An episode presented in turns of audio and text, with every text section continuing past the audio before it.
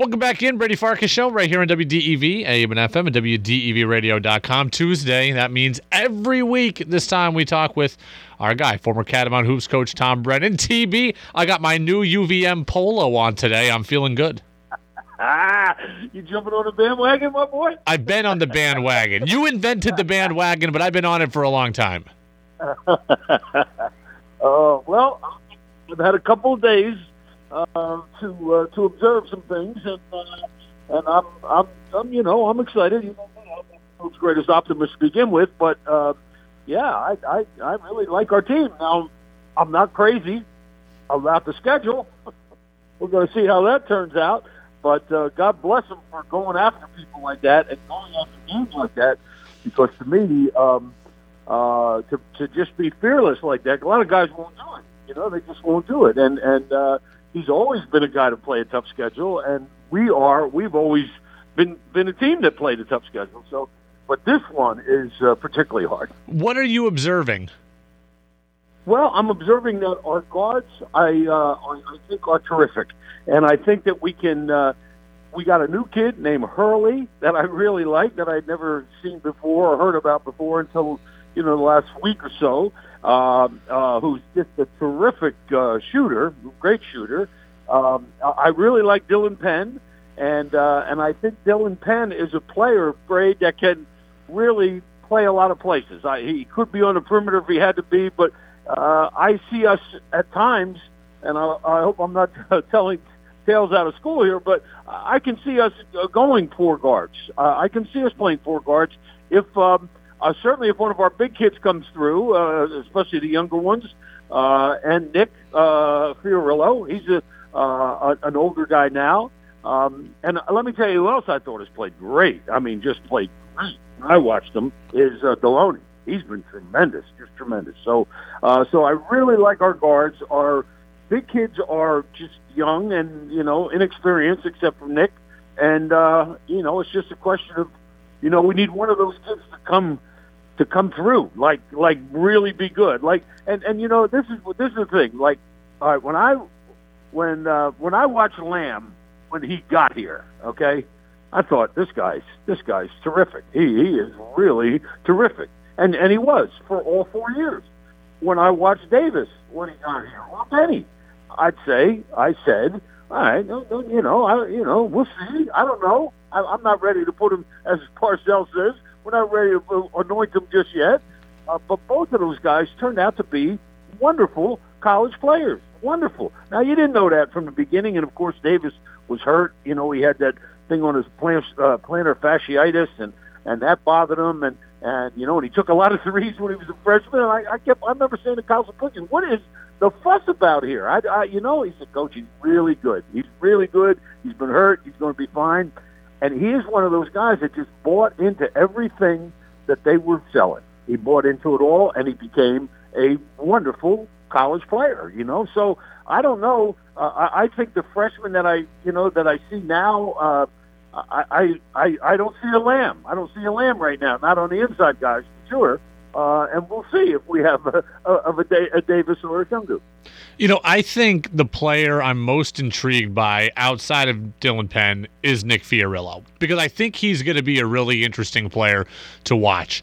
He's not really a post player, so how do they use him? Do they try to make him a post player or do they let him play on the perimeter? If he plays on the perimeter, then he's going to be able to stand in the corner and shoot, but is he going to be able to shoot in a high enough percentage to justify that? And then if you play outside on offense, he's going to still have to play inside on defense, so you kind of will have this guard's mindset offensively with this bruising forward defensively, and that's kind of an interesting dichotomy. I think he's a player that really intrigues me. Indeed, and and can he? You, you hit it right on the head. Will he be able to um, make enough threes? Will he be able to stretch? You know, stretch the defense because uh, they have to respect his ability to shoot it. And uh, I think the answer to that will be yes. That'll be my, my answer. And and again, uh, you know, he's coming. Uh, he's taking baby steps. There's no doubt about it. So this year we need him to take a big jump, and uh, and I do think he can do it. And I. Uh, uh, there's also uh, I'm I'm trying to think of the kid's name from uh, from Delaware. He can shoot the ball too. Um, uh, what is it, Skipper? I'm not. I'm not. I'm gonna. I'll get it for you in a minute. Yeah, okay. But anyway, uh, he's a lefty, uh, transfer from Delaware, uh, and I think he can really shoot the ball. And I, I think what we're going to, you know, we're going to rely, obviously, a lot more uh, on the three, I, I think, this year. Um, again, that's just me talking. I'm not coaching. I'm just talking. But I, uh, you know, and I remember last year. Remember, was it last year when we were talking about, man, we can't make a shot. Remember, we yeah. like, remember that? Like we were on the road forever, and and I remember saying to you, we just got to get home. We got to get home, and that'll really help us. And and uh, and one thing that is going to hurt us this year, my boy, is that we are never at home, not until January. You know, so we play three games at home from November uh, until January the fifth, and one of them is uh, a division that is like uh, well, Northern Vermont University. Yeah. Uh, and you know, and good for them that they're getting to come in and, and show out in Patrick. But not a good game for us, obviously. Uh, and if you only get three at home, you don't, you really don't need one of them to be, you know, Northern Vermont. But we are in such a, a, a quandary as not being able to get people to come here. It's just terrible. And, uh, and it's you know it's kind of uh, you, you sit here and, and like I was here in '86 and my phone rang off the hook. You know we had Villanova two for one, we had uh, Penn State two for one. There was another one I can't remember right now, and and it was not you know oh no problem no problem sure we'll come there we'll come there you got to come here twice or so I I don't know if we're in the. Did you say this to me that we got to start thinking about paying people to come here? Did you bring that up? That's what Becker told me. Okay, okay, and that's that's true. I mean, that's right. I mean, you won't give. You know, if they can't come, if they won't come, what are you going to do? You can't play every game on the road, and uh, so uh, that's the that's the next uh, alternative that we have is, is to give uh, small guarantees to people. So at least it makes the game worthwhile to them. Jackson Skipper is a first year. Matt Veretto was a grad student from Delaware. So you had you had you the know, two that's players combined. So um, you, you know me in names, my boy. It's a challenge. what about Sam Alamutu? This is a guy I was told last year could be an NBA player and might be the best recruit UVM's ever had. We have we didn't he redshirted last year, and you haven't mentioned him once. Do we think there's a role for him?